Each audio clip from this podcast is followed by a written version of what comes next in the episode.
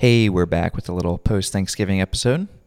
James and I catch up about what we've been up to, chat a little bit about AI, some talk about the performance of industrial design, and 3D printing. I think you all enjoy it. As always, you can email us at mydetailspodcast@gmail.com. If you have a question or a topic idea or a thought you'd like to send in, we'd love to hear from you. And yeah, we have a bunch of links on our website to Discord, YouTube, Spotify, whatever your method of listening is.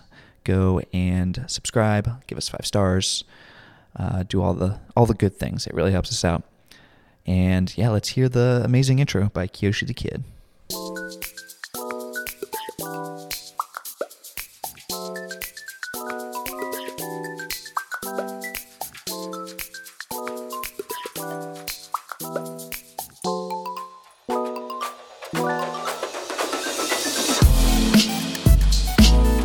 Hey, welcome to Minor Details. I'm Nick. And I'm James. And we're two designers in the big city. Sweating the small stuff. You had the little we got the spin ball opener out tonight. Oh yeah. We're spinning.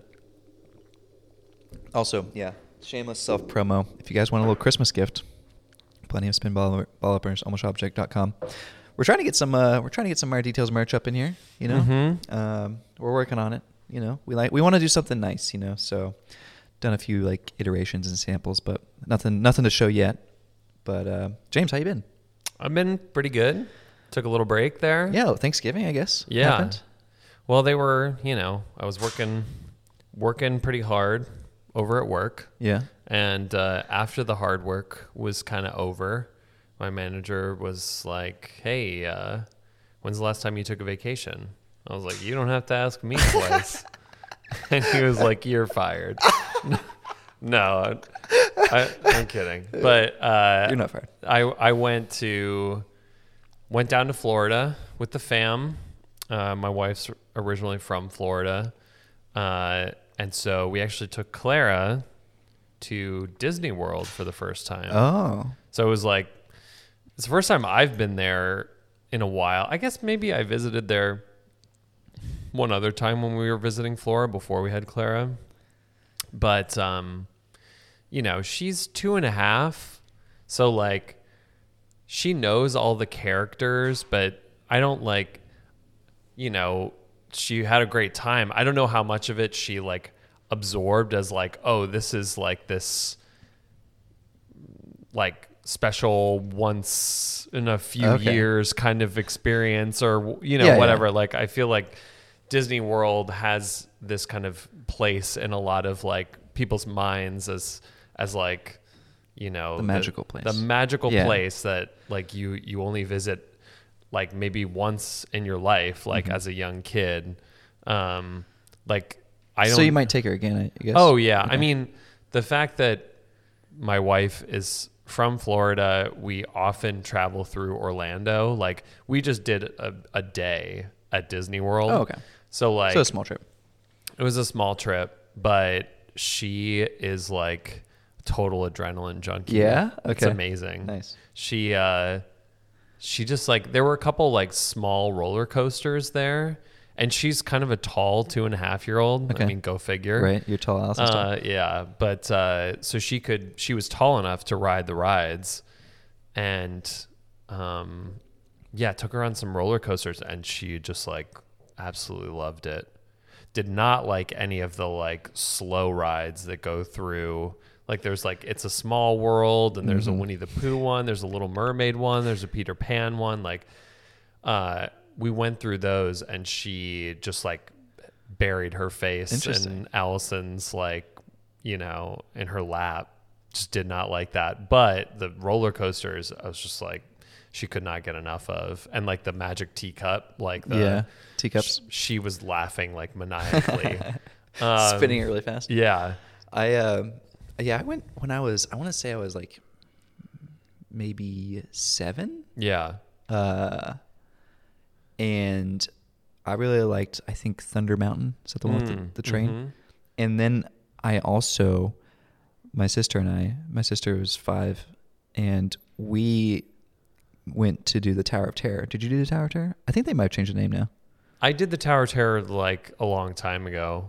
You know, and my dad, you know, was like, "Oh, it'll be fun. Come on, it'll be fun." You know, and I'm, you know, I was like a little more hesitant. Holly, my sister, my family is the kind of more adrenaline. My dad and my sister are kind of the adrenaline junkies. My mom and I are more reserved, and so I was like hesitant of going on this Tower of Terror, because I don't want to do a scary thing.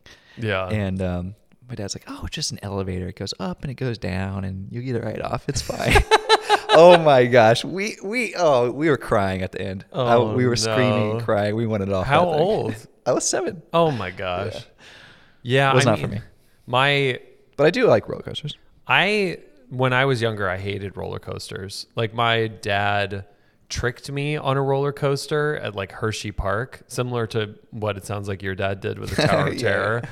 And like, there's nothing worse. If you don't like roller coasters, there's nothing worse than like the anticipation, the like click, click, click, click. And it just like, it just keeps going and going. Yeah. And you're like, what? Yeah. I thought it was going to stop like 25 clicks ago. And there's like a picture of me probably around the same age that you're talking about on this roller coaster in Hershey Park called the Wildcat. I don't know if it's still there, but like old wooden roller coaster. And I have like, my dad's like leaning forward, like smiling like a maniac. And I am eyes closed and my hair is sticking straight up. I'm just man. Oh God, get me through this. But yeah, it's cool. I mean, also just like, you know, it's the first time that I've visited Disney World as like a designer after having, you know, gone through design education and just like also being a working professional and understanding how much goes behind the creative process and just sort of being... like just sort of marveling at what I'm witnessing and seeing in terms of like the different parts of the park, the different rides, like how they've designed those experiences. I mean, they're amazing at doing that. I think they're called Imagineers, right? They don't have designers, they have Imagineers, right? Yeah. I think that's what they call them. Yeah. So like, I mean, it's just really interesting. It veers into a part of design that I'm like probably not as comfortable with, which is sort of like spaces, experiences. Yeah. And also just the content of what they're working with and how that manifests itself into more of like a naturalistic kind of thing rather than something that's like dictated by an industrial process or something like that. Yeah. But it's really cool. So that was fun. You just went to Magic Kingdom? Yeah, Magic Kingdom. Because they have the Star Wars. Don't they have Star Wars now or something? Yeah, we went to the Star Wars world out in LA at Disneyland. Okay. Which is crazy. They had like the full-size Millennium Falcon. Nice. And we went on like the Millennium Falcon ride. But yeah, it was cool. And it's cool to just like be there. But I feel like what I'm trying to get out, especially with like 2-year-olds, is like, they kind of have fun anywhere. Like, I think she did have a ton of fun, like seeing the characters. Could have gone to putt-putt. Yeah. Like we like, you know, we did the character breakfast and she was like really into that. She met a few characters at the park. Like, she loved all that. But, like, she's also, like, equally happy at the playground sort of thing. But I don't know. There's definitely, like, I think you sort of saw a spark in her eye while we were there of, like, oh, this is different from what I'm usually experiencing. Right. So, yeah, it was cool. It'll be cool to, like, go back in a couple years just to see like, you know, how she views it then. I don't know, like, do you know anybody? I was thinking about like people that make Disney kind of like their identity. Oh no. Do you know people who who've made Disney? No, we can't bring up Disney adults on the podcast. I'm not trying to slam anybody. I do know Disney adults, yeah. Yeah. From back home. You know, okay. There was a few people, you know, in high school that would go every year. Yeah. That had gone every year since they were kids. And that still go nowadays, I'm sure. You know, everyone has a thing. Everyone has a thing. I'm sure it's a fun thing. Of all the things, like Disney adult or meth head, like I think Disney adult's better than drug addict. Yeah, for sure. But it is like I don't have any feeling about that necessarily. I remember I met this guy who was like kind of like poo-pooing people who were Disney adults. Okay. Meanwhile, he had like a Superman shirt on. I was like, I don't think you have any room to talk. Yeah, I mean, yeah, everyone has their like hobbies or interests. I think it's fine. Yeah, I haven't been to Disney World since I was seven, and I don't think I've been to an amusement park since I was in high school. Really? Did your high school take you to like? Did you go on field trips to amusement parks? We had Carowinds. That was our place in North Carolina. I think we did a few school trips, maybe in middle school to Carowinds. Mm. Six Flags, I remember we went to that in Atlanta. Actually, when I was working in Texas, I was working right next to Six Flags. Yeah. Of Texas, but never went. Huh. So the last time I went was in high school. Yeah. Yeah, I mean, that's a whole... I mean, it'd be fun to have a designer. Weren't you who like works a Roller Coaster Tycoon kid? Yes, I love Roller Coaster Tycoon, man. That's the best game ever. Yeah. Oh. So like, but that part of you never like. At the same time, you were never like seeking out amusement parks. No, I think I liked the building of Roller Coaster Tycoon, building, you know, roller coasters and like kind of the monopoly aspect of it. And yeah, I don't know. It's like, I definitely do remember like thinking it would be cool to design roller coasters in the real world. Was that your first foray into design? Roller Coaster Tycoon? Well, I guess your grandfather was an architect. Yeah, right. But I wouldn't really call Roller Coaster Tycoon like design. I mean, it's just like it scratches that itch in my head, you know? Yeah. And I feel like I only understood what that itch was when I went to college. I was like, this was what it is. I mean, it is design.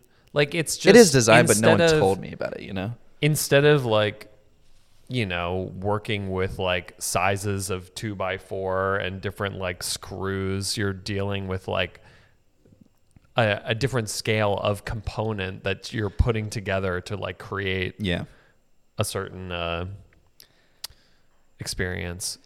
If you design roller coasters, shoot us an email. We want to hear about your experience. Yeah, that'd be cool. And I like to that point, and talking about Imagineers, the other thing that's really interesting about Disney World is how much they design the lines, because the lines can get so long that like they're like they design these like interactive lines. They're like part of the story now. Yeah, that it's not, so that as you're waiting, you're not like, you know, totally miserable. Yeah, that's cool. The Winnie the Pooh one was actually like very interactive. They had some like touchscreen stuff, like wiping away honey to like reveal pictures. Interesting. Yeah, is the touchscreen sticky or no? Sticky from kids' fingers? Maybe. I was reaching up higher, so it's a bit cleaner up there. I think, yeah, I'm pretty sure Clara took a lick. I don't know. Oh, no. Good for the immune system. Yeah, exactly. But anyway, long tangent. But yeah, that was my last 2 weeks. That's good. Yeah. I've just been in the studio. Yeah. Nothing exciting for me. We're working on my little strap box thing. Mm-hmm. I don't know if you've seen that. Yeah. I'll just show it on camera right quick. It's just a plywood box with a strap around it. You're back to the strap. What's brought you back to the strap? Well, the strap box or strap stool, or I don't really know what to call it yet. I've had for a while, actually. I've had it for a year and a half or something. I've had the idea and I had the prototype sitting around the studio for that long. And I just always used it as like a step stool or like as an extra chair, or I was using it as like a plant stand recently. And I'm like, I use this thing all the time. Like I should figure out how to manufacture it. So I picked up the project again and been refining it. There's a few like little details I want to fix and change it from solid wood to plywood so it's stronger, and I don't know, all kinds of little things. But I think my goal was to make the strap chair into a more commercially viable product, because the strap chair with like pine trees stuck around the block of wood is like a fun exercise, a fun art project, but it's not really something you can mass produce. Right. So that's kind of where I'm going with this like strap box system. I mean, the whole idea is like it's modular, so you could get, if you have two of them, you could strap it together as a shelf, or you could like do a 3-shelf. I think, you know, I could even expand to like doing a table version where you have a bigger piece on top. I was also thinking about doing like a chair kind of inspired by this, and maybe like the straps are part of the cushion or something, so it's like flexible and comfortable. But yeah, no, that was like my recent project that I've been dabbling around with. Yeah. But you know how it goes, James. So many ideas, not enough time. The only thing that I was thinking about with this is like if you're using it as something to hold things. The strap on the inside. Like, how do you feel about the fact that it's sort of like invading that space? Right. I mean, I think it's a cool visual. Mm-hmm. Especially like, yeah, seeing that hint. Yeah. Of it. Yeah. You know, this is my style, you know, make things almost functional.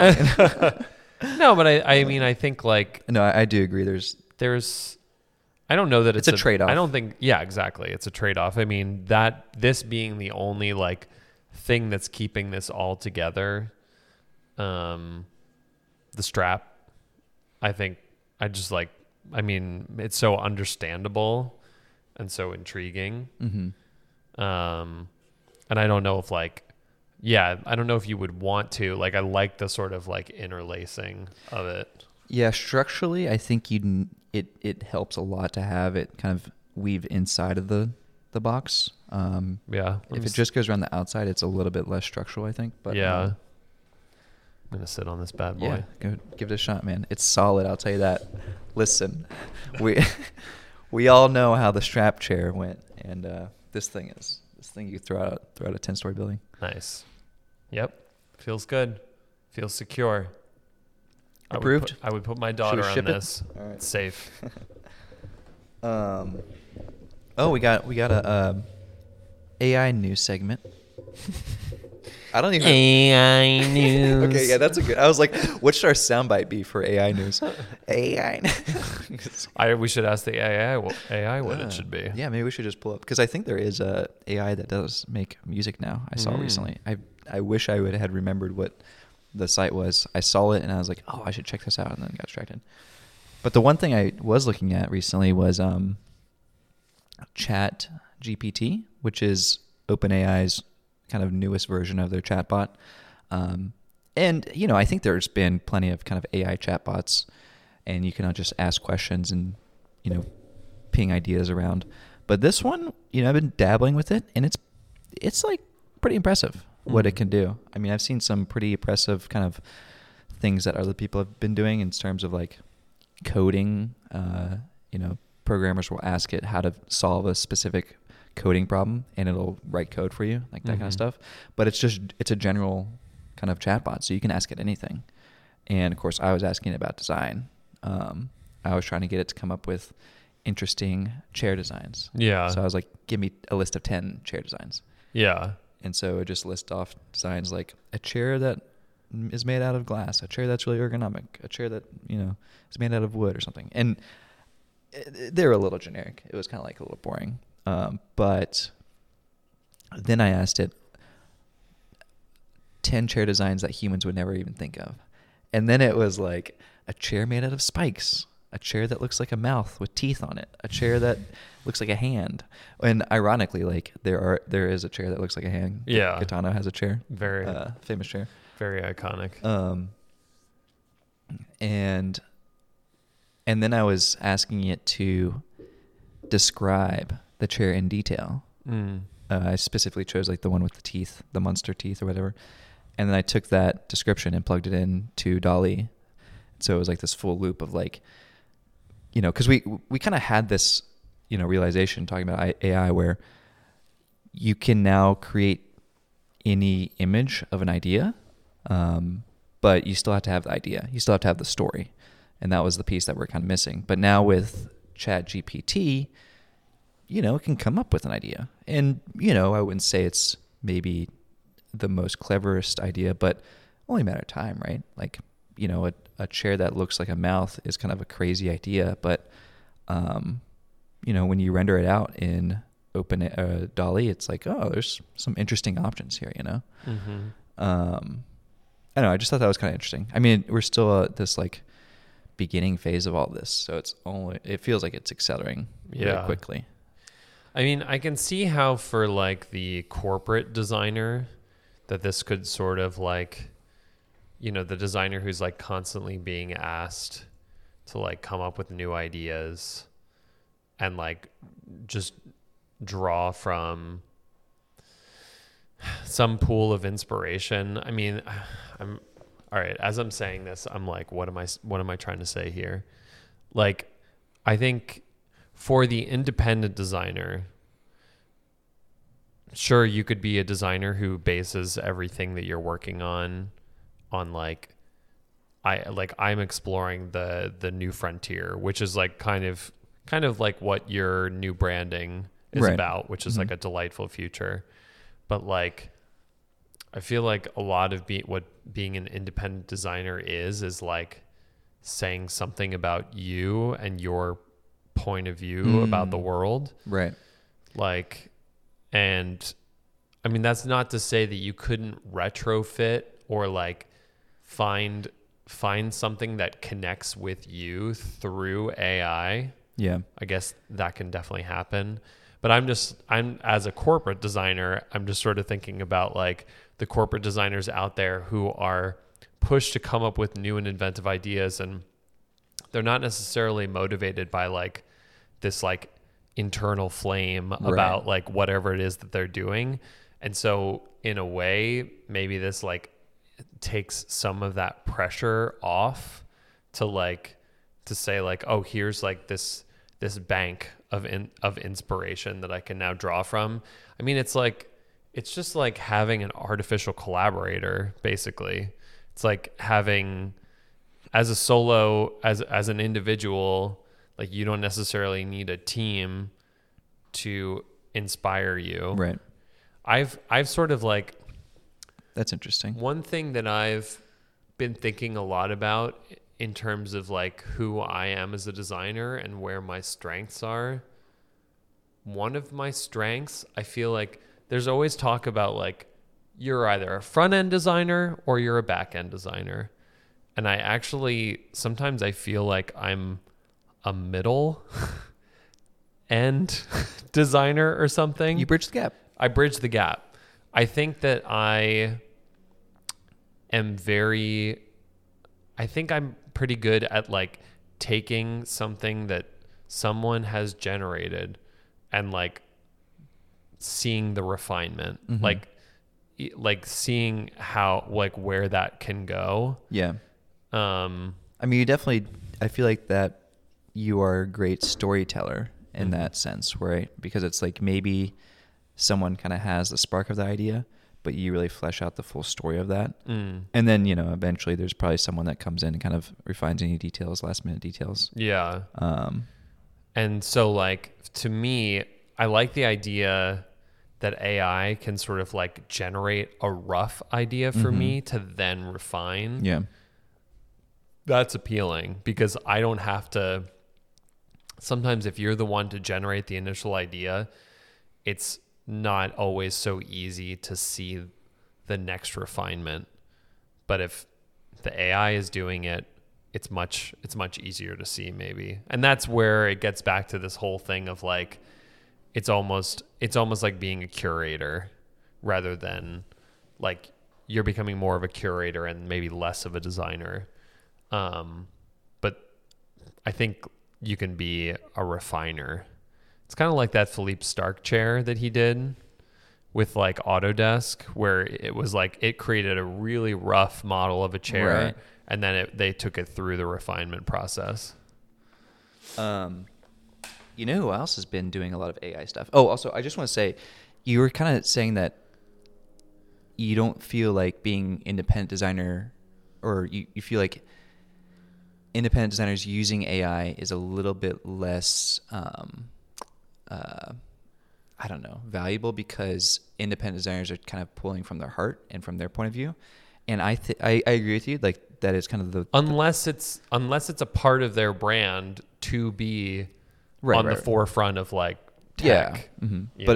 But what I was thinking is that I actually think that there are a lot of independent designers dabbling with it and just not adding that to their story, right? Like, they're using it as a tool the same way, like, obviously, like, Jas Morrison uses like CAD as a tool, but he's not posting about it. So I think there's that aspect too, where it's like, yeah, you know, they're still pulling from their heart, but they're probably still playing with AI. I mean, and you know who has been playing with AI out in the open a lot is Ross Lovegrove. Have you seen a lot of his stuff? Oh no, I haven't. Yeah, I think he's been posting a lot of AI stuff on his Instagram, which is kind of fun because it's like, it's kind of a superpower that he has, because he can type in his own name and it can generate his own work, because he's so well known. That's interesting, because I feel like, I was sort of saying that I feel like AI is sort of enabling a level of, I've seen a lot of organic, mm-hmm. super organic design that's been derived from the AI, and that lends completely to what Ross Lovegrove does, right? Which is organic. Yeah, like he's Captain Organic for sure. I guess the other thing was Midjourney came out with a new update, which has been really impressive. I would say Midjourney is now better than Dali, in my opinion. Mm. But now there's so many softwares now, they've just kind of proliferated. I haven't had the chance to catch up with all of them, but that was one other update. And then, did you want to? I have a hot take, but it's kind of a separate hot take on designers becoming render artists. Oh yeah.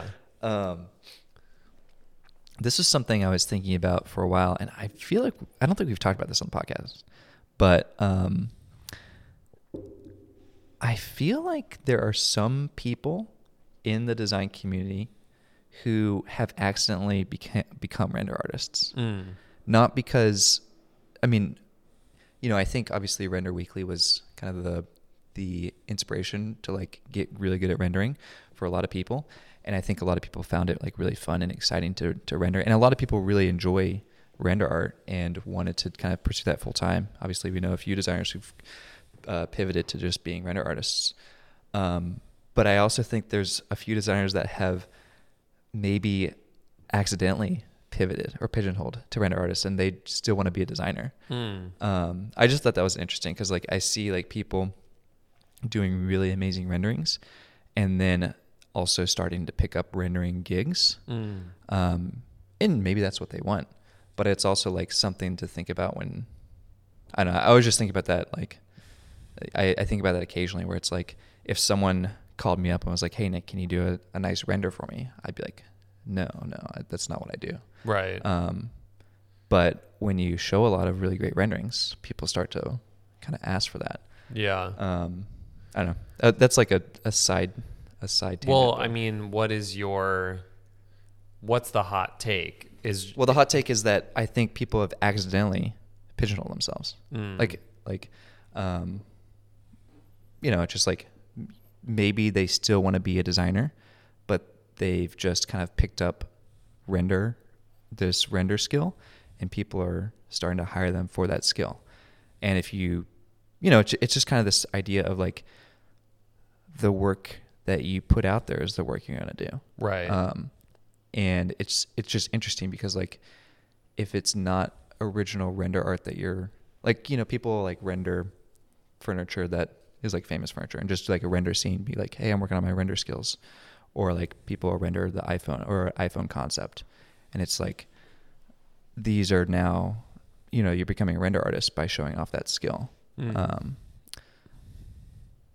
And I think, I don't know, I just thought it was an interesting thing, because I think some people are doing it accidentally. Some people actually really enjoy it. Yeah. And maybe it's a better path for them, but. Mm. Yeah, well, I'm also like slightly concerned about the render artists of the world with AI. Right. That's why I was kind of like thinking too. Yeah. But yeah, I don't know. Like I'm certainly nobody's ever going to call me up for a rendering. I'm like decent. I'm like totally just like okay at rendering. Yeah. And that's where like I see myself as that like middle end designer. Yeah.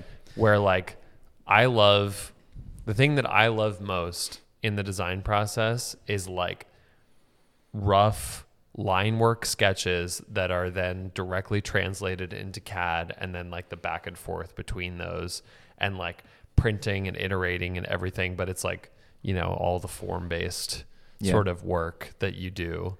And so like, yeah, I can set up a render scene and I can like show what I'm working on, but nobody's ever going to come to me for like a render deck of like, we need to sell this thing. We need it to look hot. And I'm like, I also think the other thing that I've been thinking about a lot too is kind of in line with this topic is, especially being an independent designer now and kind of pursuing the studio route, a lot of the process is designing something on my own, pitching it to companies, and getting a licensing deal. Mm-hmm. And that process has traditionally been done by designers sketching stuff, making a prototype, and getting photography done. Yeah. And now I'm able to create such a convincing render that some people are asking me if it's a real thing or not, like if it's a prototype or if someone's already manufactured it. Mm. And I just like got caught off guard one time. I was talking to the CEO of a company, and he was like, "Oh wait, does someone already manufacture this product?" Because he thought it was like already produced. Because you know, I've bought a few like assets, and like, you know, I've just like stepped up my rendering game a little bit. And I was like, no, it's just a render. And so that was like a funny moment of like, do we now have a competitive edge against the old traditional way of making prototypes? I mean, making a prototype is much more time intensive, cost prohibitive. And there's a higher bar to entry there, especially with like licensing and stuff when you have to fund it yourself. You know, obviously the value of a prototype is that it actually is a real thing. It works. You can figure things out that you couldn't with a render. But there's some products that you don't really need to make a prototype of. Yeah. I had a thought. Like small, simple products. What was that thought?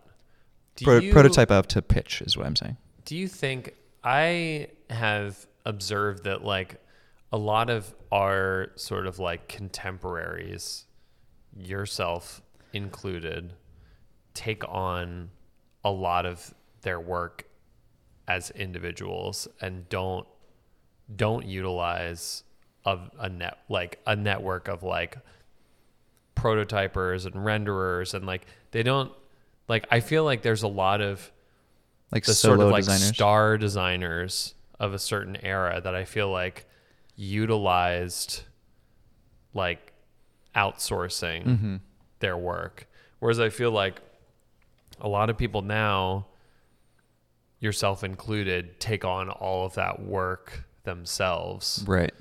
Like, because I think it's more approachable now. It's more approachable to like be able to do all those things yourself. Yeah. I mean, we have, you know, 3D printing, which I think we'll talk about in a bit too, I think. But it's, you know, 3D printing, like very high fidelity renders where it looks like a photo. And yeah, I think also just the tools, like the 3D modeling tools now.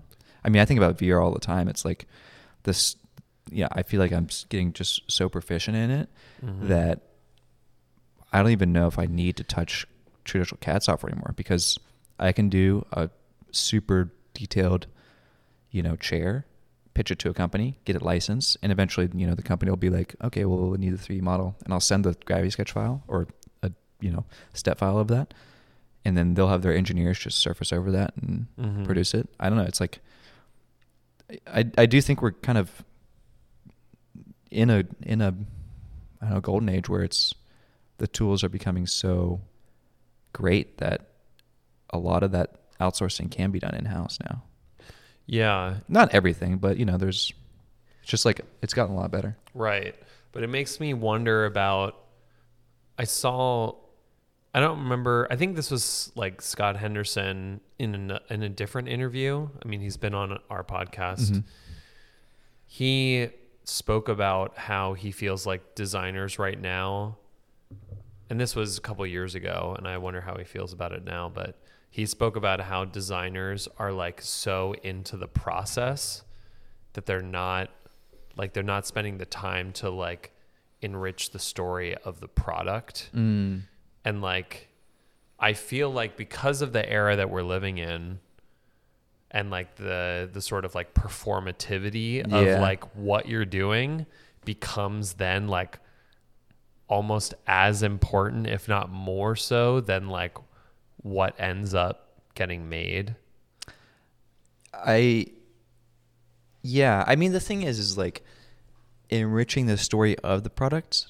The story of the product can also be the story of the process of the product. Oh yeah. I mean, they could be different, right? You could have different a product that is a kind of a different story. Maybe it's a story about the inspiration or something, mm-hmm. but also a product that just is a story of how it's made or how it's designed, I think is just as valuable.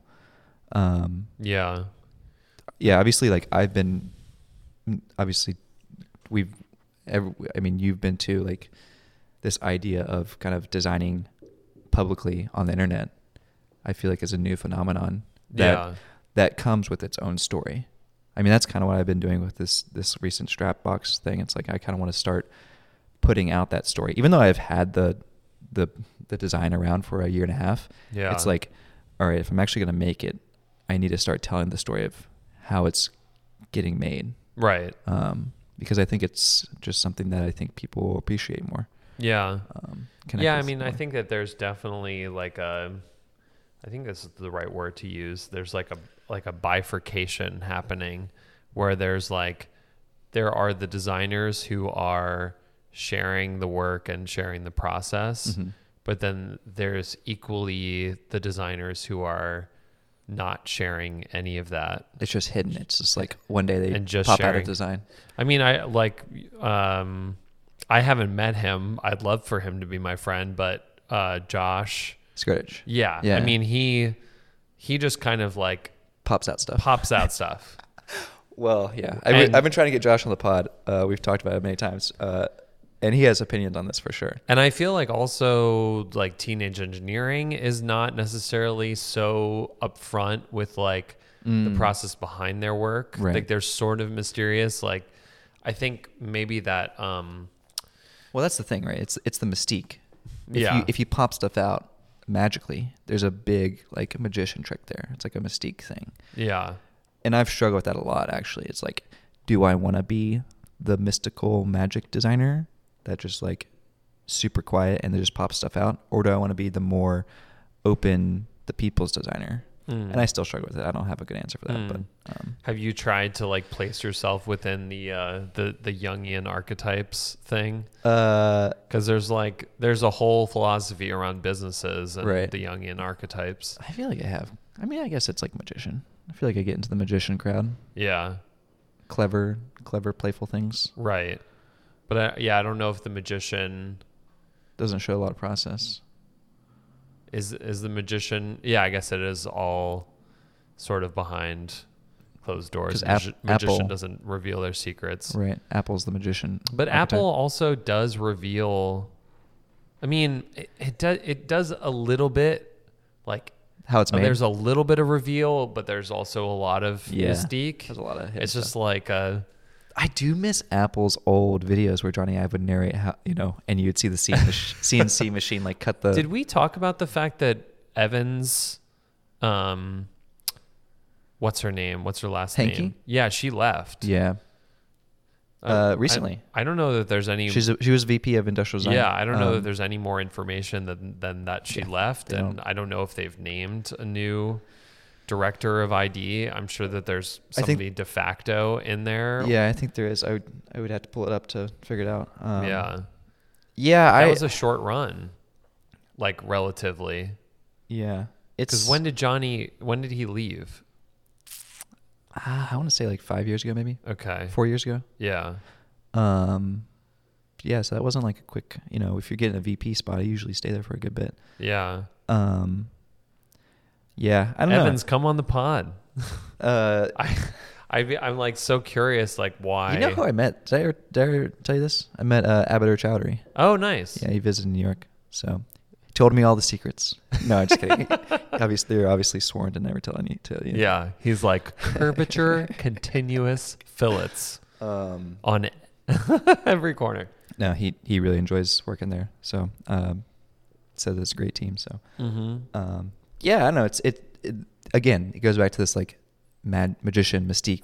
It's like you don't know anything. Yeah. Like this person left, and that's all we know. We don't know why. We don't know the process behind it. We don't know if it's good or bad. It's like, yeah.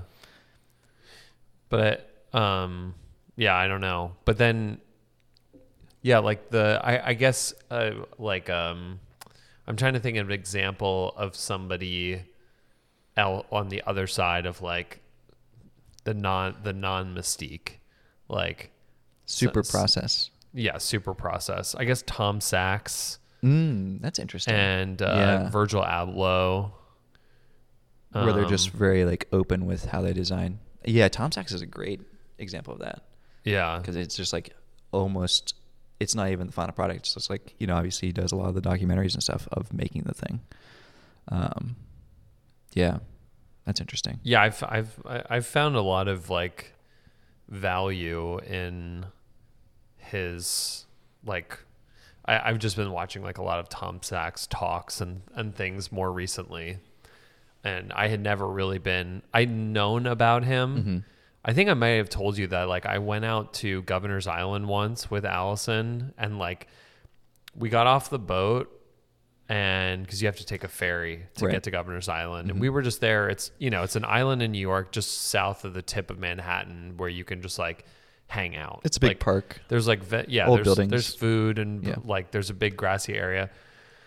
But we walked off the boat and there were some people there were like, oh, are you with Nike? Are you here for the Nike thing? And we were like, oh no. But I didn't know that it was the Tom Sachs space camp thing of like do this obstacle course and get the like the Mars. Yeah.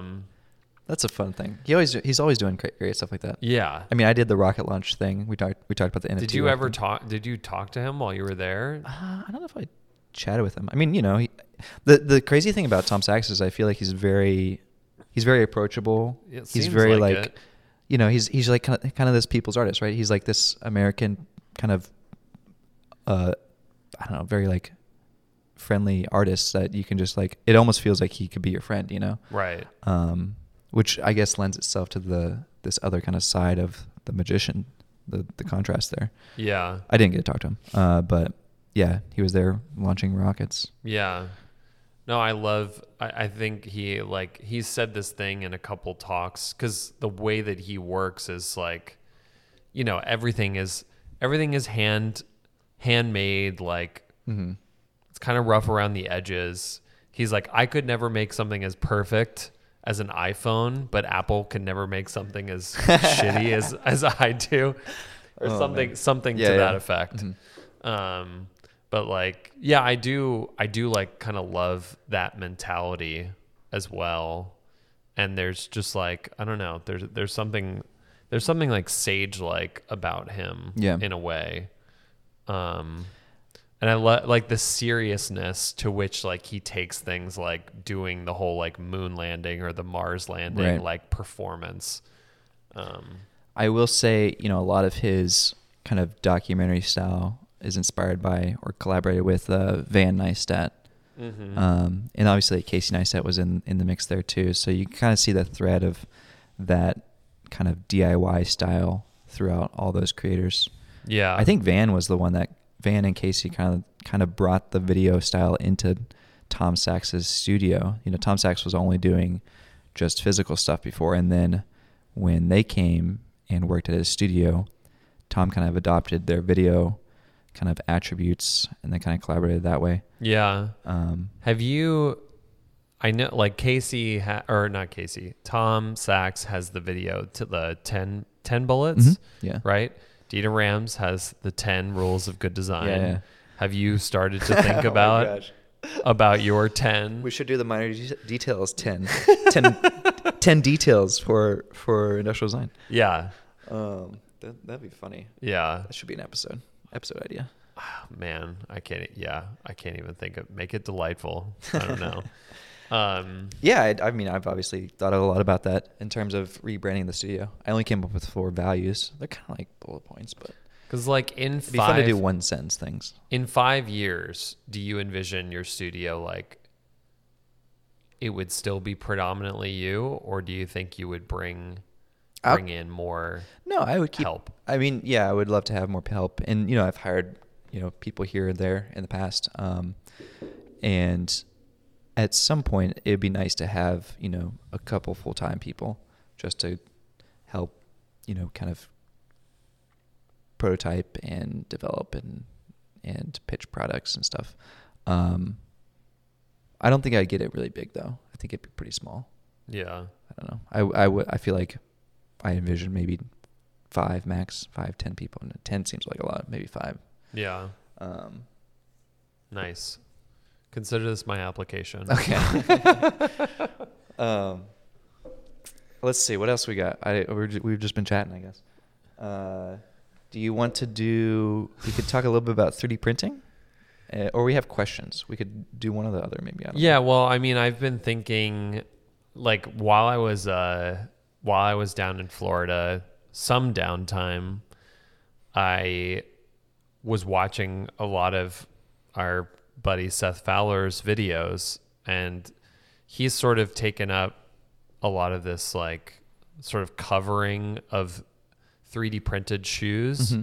And he's also been 3D printing his own shoes. Making his own, yes. And like he's got like a full like garage full of printers now, it looks like. I didn't know he has multiple printers now. He's got multiple. Oh, I have to watch one of his latest videos. I think I watched the first video that he made a shoe, and he made a shoe in SolidWorks. And I was like typing in the comments like, brother, we got to get you Gravity Sketch because that is painful to make a tennis shoe in SolidWorks. I can't even. I thought it looked pretty good. He accomplished a lot in SolidWorks, but yeah, no, it's definitely not a program that's made for it, but. Yeah, he's done a couple of videos where he's like, he's designed some, but he's also reviewed shoes. A recent video that he did was really interesting. He designed a shoe for Braille, that skateboarding channel. That's a pretty famous channel, right? Yeah. So I think I saw a few clips from this. He designed a skateboarding shoe, 3D printed skateboarding shoe for them.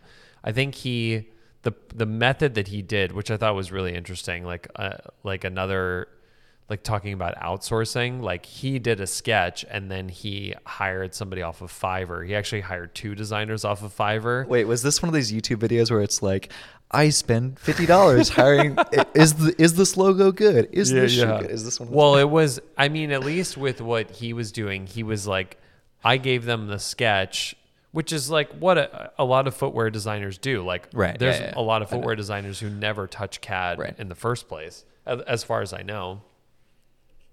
So he gave them the CAD files and had these 2 designers like model, and then he chose one and printed it.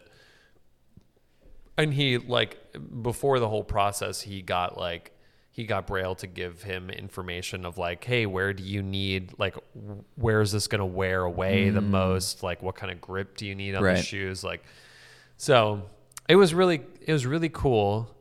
But I was watching this, and he's done some reviews of some 3D printed shoes, like the Zellerfeld, the Heron Preston Zellerfelds, the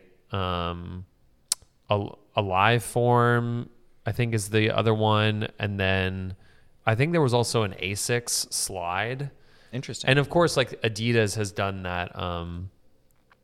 That 3D printed sole. Right, the 4D, Adidas 4D. The 40 Craft or something. Is that what it's called? 4D Craft? Oh, man, that marketing team, they're like, That's 4D. But yeah, I mean, it just made me think. Like, I think we brought this up a few episodes ago, and my mind is always on 3D printing because I think it's so interesting. And you know, I've said so many times my hope for the future is like we go back to a more localized manufacturing. You have designers local who are designing local, right? And so like I think that it's so fascinating that I feel like footwear seems to be the first market where they're getting mass adoption of this technology. Like I don't see it anywhere else in terms of like mass market adoption. Right. Yeah. Of like, hey, this quality, because you know, right now we're only getting a certain quality out of 3D printers, but like it seems like with the footwear industry, like they have completely adopted it as like, oh, this is dope, this is sweet. Yeah.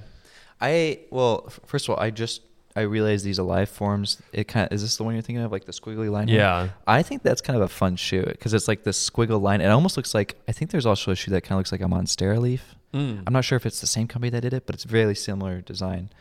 But this one's different because it's made out of resin, right? It's STL like, or SLA. Printing. SLA. Whereas like Zellerfeld is doing FDM. Yep.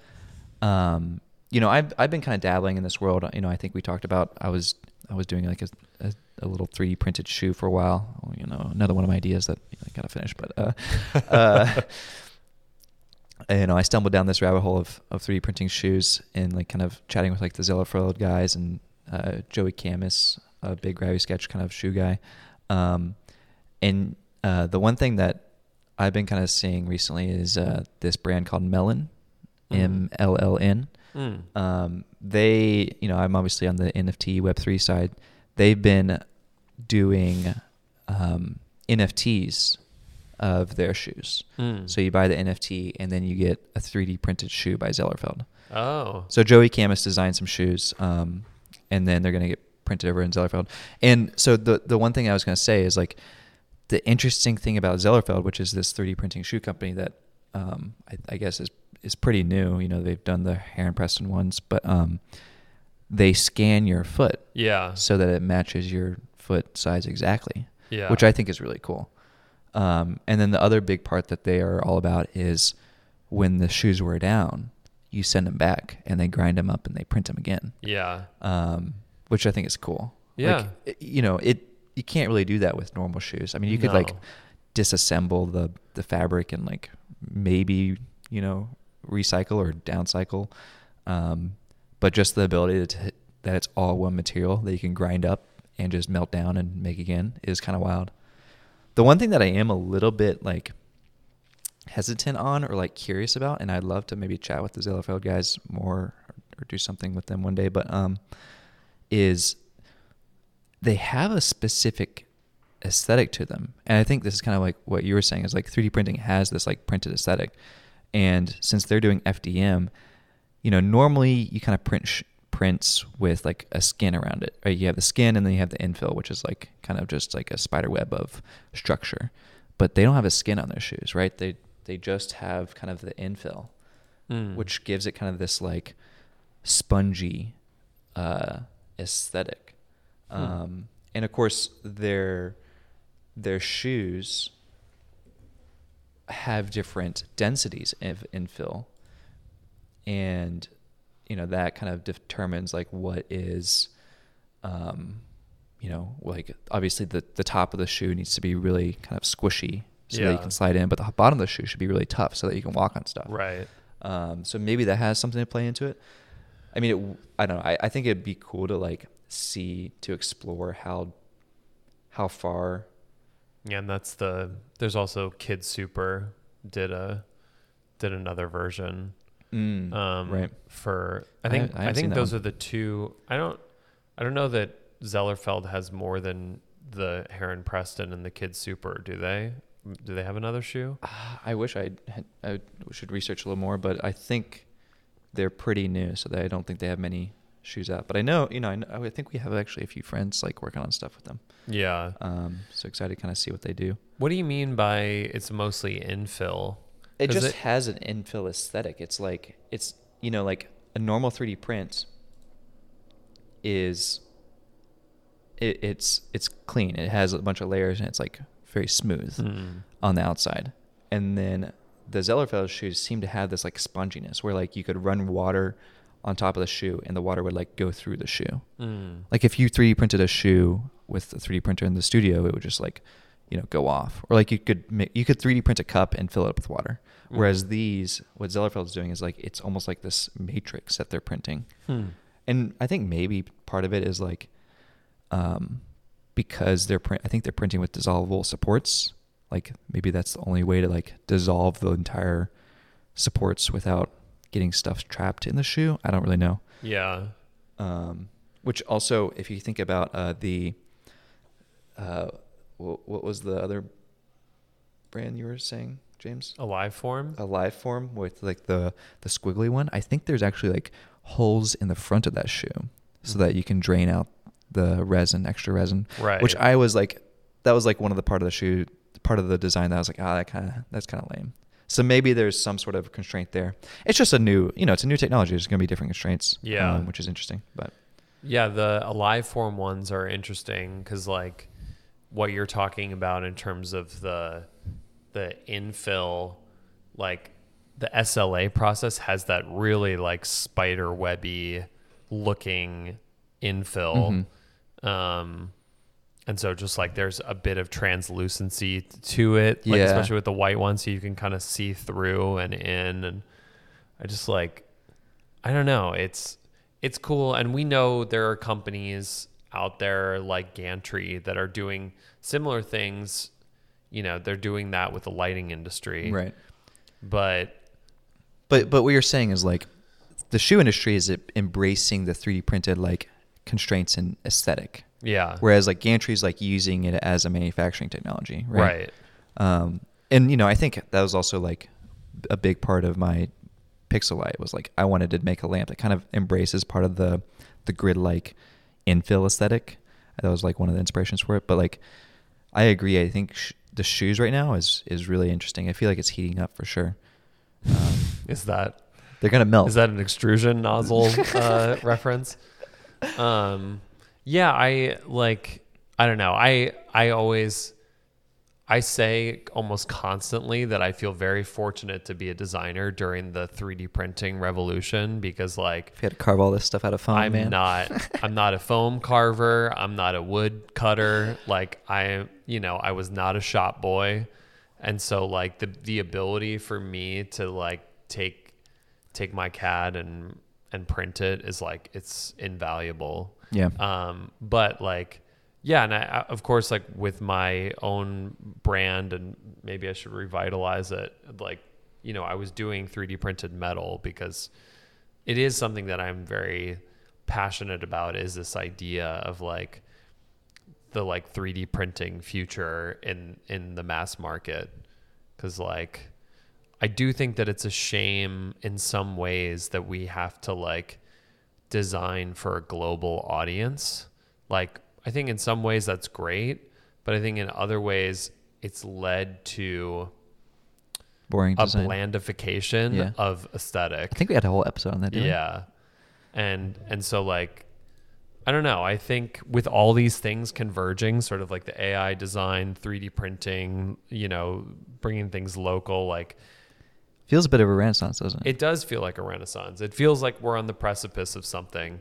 I was also like, I was looking at with a friend who's, he's not a traditional designer, but he does like more bio. Like he works at a company that like grows this kind of like, I think it's an algae for like protein for food. Oh, interesting. Like, okay. But he was like, we were just talking about 3D printing, and he was talking about 3D printed houses and how like he's just like so into 3D printed houses. Yeah, I think they're doing a whole town in Texas that's 3D printed now. Really? Yeah. Or maybe it's a suburb. Like they're doing like 10 houses at a time now or something like that. I've only seen I've seen things here and there, but the big one that I saw, of course, was just like the Fuse Project thing that they did. They worked on some like 3D printed housing. Maybe that's the one I was thinking of. Maybe I can't remember if it was Bjarke Ingels or maybe it was Fuse Project. Yeah. But it's cool. It's like it is. There's just like a certain aesthetic to it because it, again, you're getting that like linear, that like line work. Right. But like I feel like we're at this point also in architecture where I'm just like, here comes another glass cube. Like cube. Listen, I love a good cube. Like skyscraper. I'm just kind of over it. You know my favorite building on the New York skyline? Do you know which one it is? No, which one? 432 Park Avenue. It's the Minecraft building. It's just all the little squares going all the way up. You know that one? Oh, the like really skinny tall building. Yeah, it's pretty skinny. I think I know which one you're talking about. Yeah. Yeah. That's my favorite building, man. I mean, just a bunch of cubes, man. Cool multi-million-dollar penthouses all up and down. Yeah, I mean, it's a nice like I don't mind that. What I do mind, what really upsets me about modern architecture is the lack of attention to the top of the buildings. Like there's just always like you look at the Empire State Building, the Chrysler Building, like there's so much classic, there's so much work put into those spires. And so you're a spire guy. I aspire you aspire to some nice spires. Yeah, I love that. I mean, I think like I would have been very happy in the Art Deco era. But I just really like downtown Brooklyn has been building up. And most of it is just like flat topped skyscrapers. And I just feel like there's so much lost in that. Like there's such an opportunity to do something, but like, I don't know if it's because of like all the systems that are now on top of buildings. Like, oh, like, yeah. Like HVAC water and towers and stuff. Yeah. I don't know, but it's I don't know. I think it's kind of upsetting in terms of like skylines. Yeah, I'll take a cube. Give me a cube. I just I want to live in Minecraft. You want a bunch. you just want a flat top city. Yeah. Oh man. I can't get behind that. But okay. Well, I got one more thing, and then maybe we'll save questions for another episode. Have you seen 3D Feedy on Instagram? Or I think he's actually. He actually blew up on TikTok, but his videos are on Instagram too. Only because you sent it to me. Yeah. It's this guy in New York, and he's pretty new, I think. He's doing 3D printed graffiti. But the thing that's because this has been a thing before. Like, I remember the NAC Studio. Kelly had her little like 3D printed thing she could put on signposts. Obviously, I had the birdhouse. 3D Feedy is doing like bird seed holder on a thing.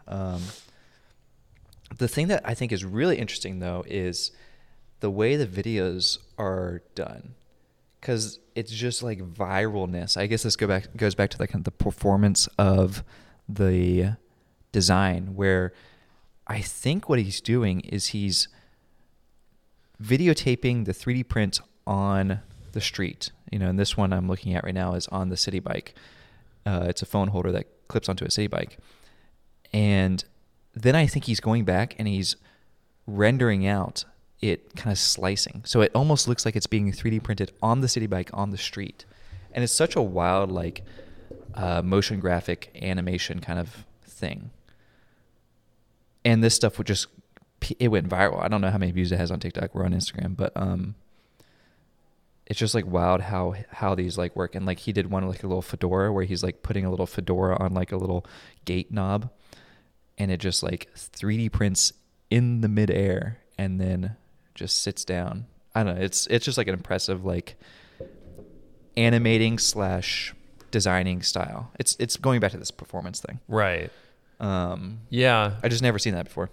It does. Yeah, it does seem like he's filming the 3D print in a studio or something, and then, but or no, I guess you're saying he animated it. Yeah, I thought he was doing stop motion, but looking back at it now, I think it's actually he's exporting the slicing file from the 3D printer and then, you know, rendering it in a render software. That makes sense. I mean, yeah, I guess like a different way he could do it that would be more labor intensive would be to like print out 100 like, yeah, little exactly, stop motion pieces. At different, yeah, and stop at different points. Yeah, I that was my first thought when I saw this video.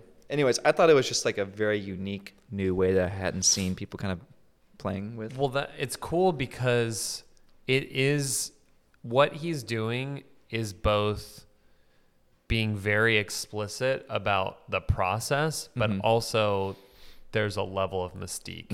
Yeah, there's definitely some magic there. So like, yeah, there's a bit of both, which is nice. Oh, and this one I'm looking at right now, he scans a brick wall and then 3D prints a piece that fits into the brick wall. Yeah. I don't know. Anyways. Very cool. I think we'll end it there. What do you think? Yeah, let's do it. As always, I'm Nick. I'm James. Peace. Later.